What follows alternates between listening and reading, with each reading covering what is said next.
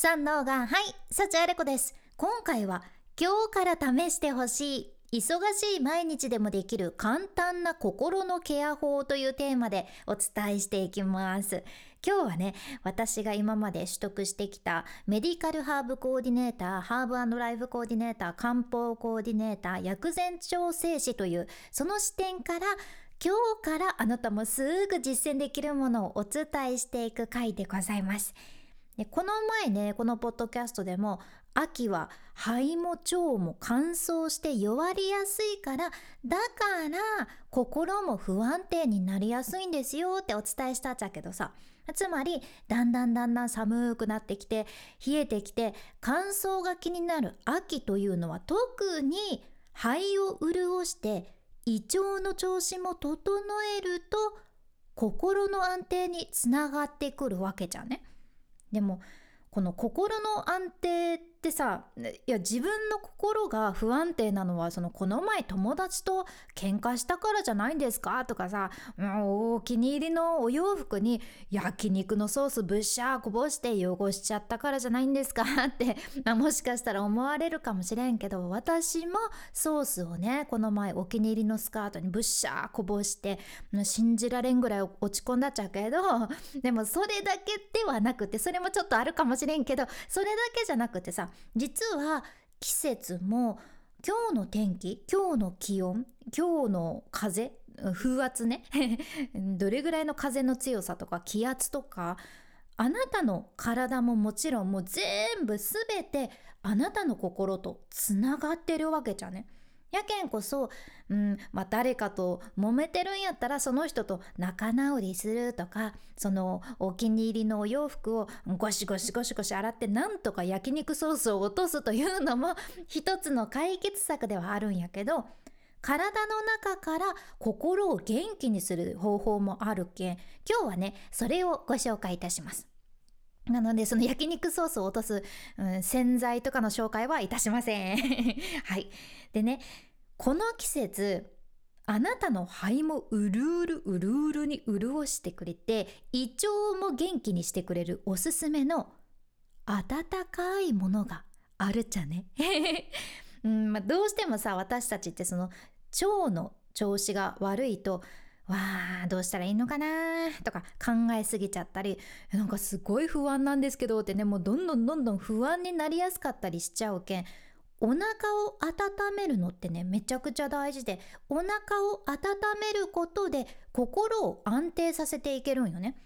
うん、でそこでおすすめなのが薬膳スープなんですよ。どうかいな。うわ薬膳スープ。いいですねって思いました？めちゃくちゃ飲みたかったですって思いましたか？いや薬膳スープは自分で作るの無理っすね。っていうかめんどくさそうっすねって思われましたか？どっちでしょうか？実はね私も昔は後者の方めんどくさいなと思ってた方でなんか薬膳スープってさいや絶対コンビニに売ってないやんというか西鉄ストアでも売ってないですやんいやコスモスとか間違いなく置いてないし絶対イオンにも売ってないよねっていう、まあ、そういう貴重な食材ばっかり使ってなんか時間かけてねもうグツグツグツグツコトコトコトコト煮込むやつっていうイメージがあたじゃん勝手にね。でもこれ薬膳っていう言葉から来てるのかな？だからちょっと難しく感じるだけでも全然そんなことなくって。実はね私たちが日常で飲んでる薬膳スープってもうすでにあるじゃん。というか今聞いてくださっているあなたも飲んでるはず。飲んだことあるはず。なんでしょう。いや私もね子供の頃から母がどんなに忙しくても毎朝毎朝気持ちを込めて作ってくれたんレシピなんやけど正解はね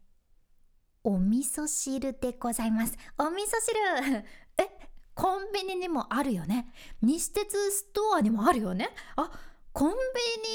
ニにもあるか。あれもう一個なんだっけ。あコスモス。コスモスもあるしっていうそんな話になってきてイオンにもあるよね。っていう 話なんですよ。いやお味噌汁ってさ定食屋さんに行っても、まあ、ランチとかにもついてくるしめちゃくちゃあ給食にもあるよね？日本人に馴染みのある日常のスープですよ。うん。あなたも飲んだことあるんじゃないかな？でまずこれねお味噌汁のお味噌。お味噌自体に体を温めてくれる性質がありまして基本さお味噌汁もあったかい状態でいただくけん。一応まあ、スープだからね体に潤いを与えてくれるし胃腸も温めてくれるじゃん。えすご これ最高。その胃腸って冷えたら弱りやすいけんさしっかり胃腸を温めて調子を整えていくっていうのがおすすめなんよね。だからお味噌汁めちゃくちゃもってこいなんです。でこのお味噌汁に入れる具材も、まあ、できればねその季節ならではのもの体を温めてくれる旬のものとかがおすすめちゃけど今で言うとその玉ねぎネギかぼちゃとかが特におすすめかな秋は。あとその秋と冬で言うとじゃがいもさつまいもきのこ類大根レンコンあと卵もいいですね基本的にはそのさっき言ったようにどの季節も旬の食材を使うのがもう間違いなくってうん、いやほんとすごいなって思うけど旬の食べ物ってさちゃんとその季節に私たちが食べた方がいいもの？その世を食べたら私たちの体を整えてくれるものばっかりなんですよ。うん、で我が家はお味噌汁ね毎日夜ご飯に作るんやけど玉ねぎとネギはねよく入れるしきのこ類もね夫がちょっと苦手みたいで お味噌汁に入れたらなんとか食べられるということでそのきのこ買ってきたらねほぐしてジップロックに入れて冷凍しておいてで毎晩お味噌汁を作る時にささささってねちょこっとずつ鍋に入れて煮て作るようにしています。きのこってさ食物繊維もたっぷりやし腸内環境を整えてくれるけんこの季節にぴったりやろ？でもまさにそのきのこ狩りの季節で旬の食材でいいんですよね。うん、でちなみに春と夏も、まあ、旬の食材がいいっちゃけど季節が暖かくなってくると逆に体を冷やしてくれるものを取り入れるのがおすすめで例えばアサリとかなすび豆腐ほうれん草もやしとかここら辺は春夏がおすすめですね。どうかいな